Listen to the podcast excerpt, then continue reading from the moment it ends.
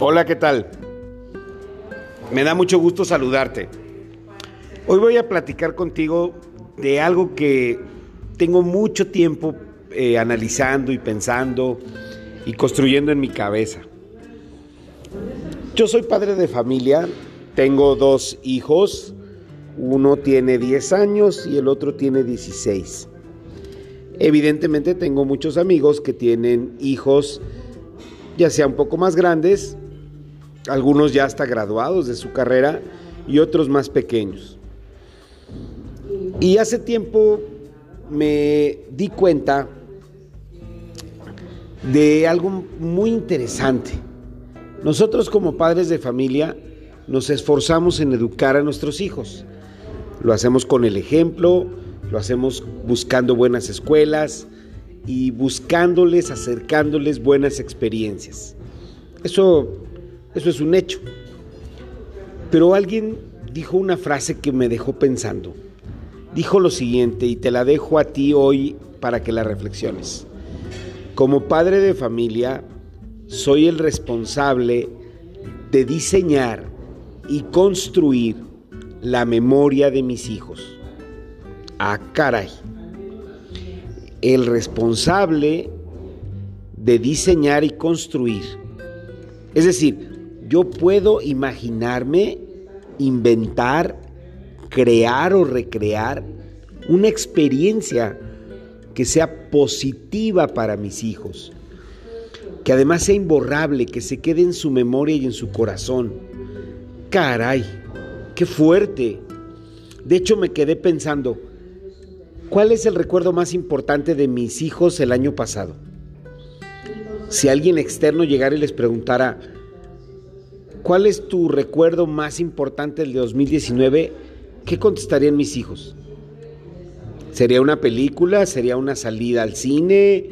¿Un paseo? ¿Sería un regaño? ¿Sería algo en la escuela? En ese recuerdo estaré yo, estará mi esposa, estará alguien más de la familia, estarán sus amigos. Evidentemente se acuerdan de las cosas positivas nuestros hijos, pero también de las cosas negativas.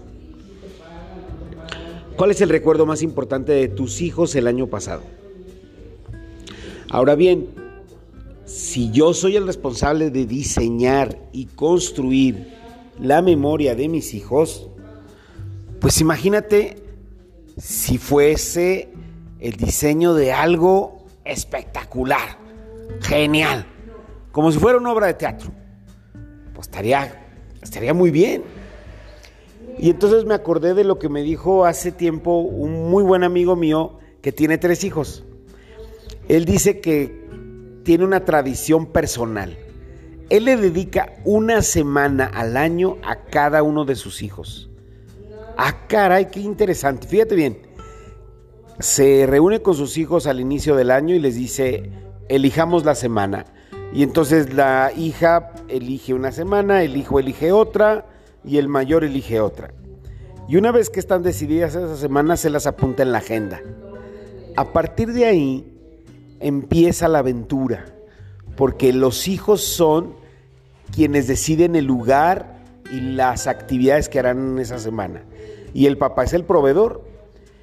Entonces un hijo pide, por ejemplo, pasársela en Cancún. El otro puede pedir, por ejemplo, vivir la experiencia de ir a un concierto o a una actividad deportiva, a un campeonato, a un juego.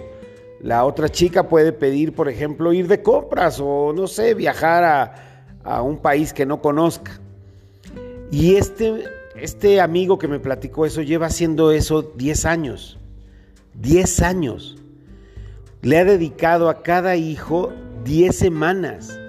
En suma son 30 semanas de su vida un año tiene 52 semanas, o sea que 30 semanas de su vida es prácticamente medio año a la intimidad directa con cada uno de sus hijos.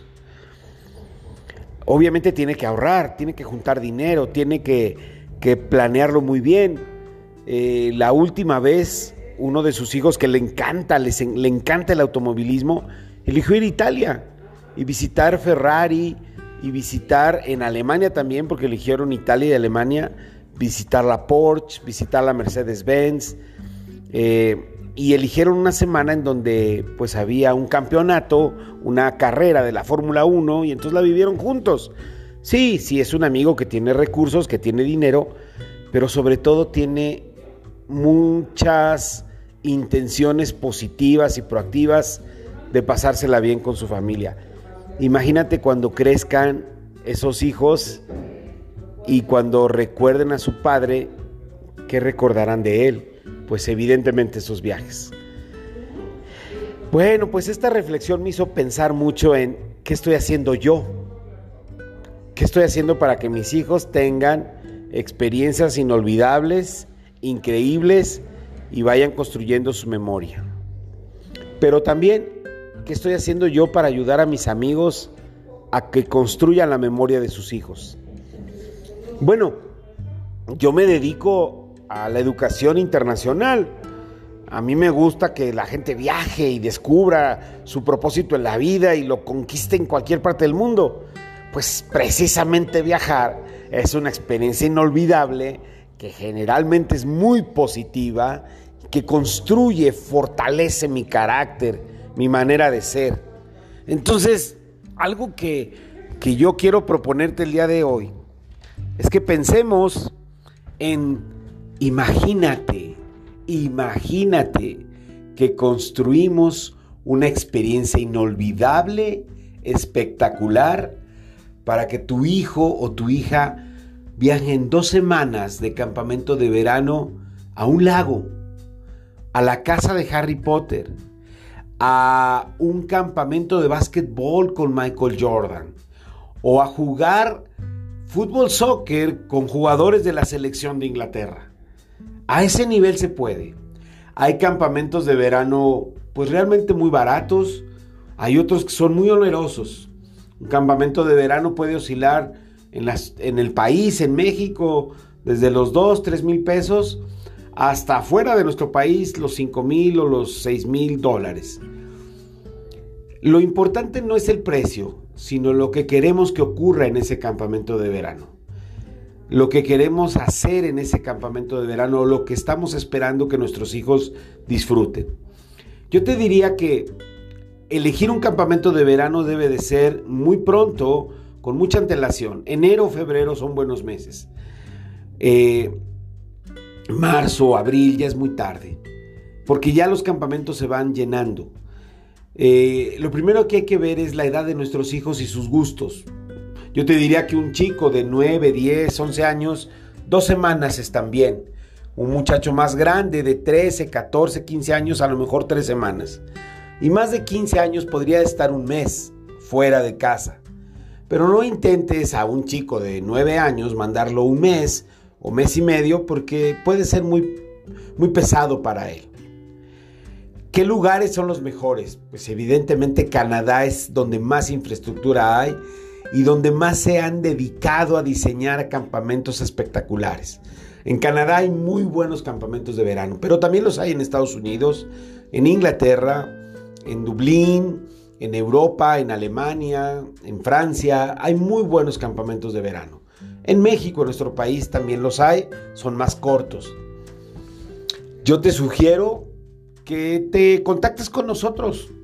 Háblame, búscame rbello arroba estudiantesembajadores.com o métete a una página que tenemos, un sitio que se llama www.supercampamento.com.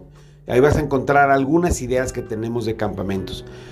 Pero también hay que elegir en dónde quiero que se quede mi hijo. Y hay tres tipos de alojamiento. El homestay, que es que me voy a quedar con familias de aquel lugar, voy a desayunar y dormir con ellos, o sea, en, la casa con ellos, a convivir, voy a de alguna manera pertenecer a esa familia y luego ellos me van a llevar al campamento. Ese es un tipo de alojamiento, el homestay. El otro es en residencias universitarias o residencias de la escuela, que generalmente son espacios que utilizaban los estudiantes de ese lugar y que en verano lo dejan libre para los visitantes. Y el tercero es en instalaciones propias del campamento. Hay campamentos que tienen cabañas o que tienen edificios o mini hoteles que son maravillosos y están súper adecuados para el campamento.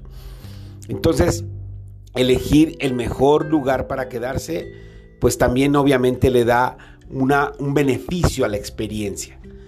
Eh, el precio, el lugar de donde salir, el boleto de avión, eh, los seguros de gastos médicos, todas esas cosas, déjanos ayudarte.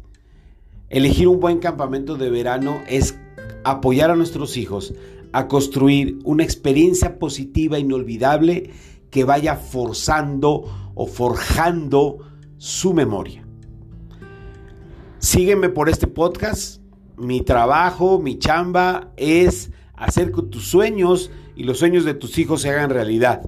Me dio mucho gusto saludarte. Este es nuestro primer eh, testimonio en este podcast y espero que me sigas y lo compartes.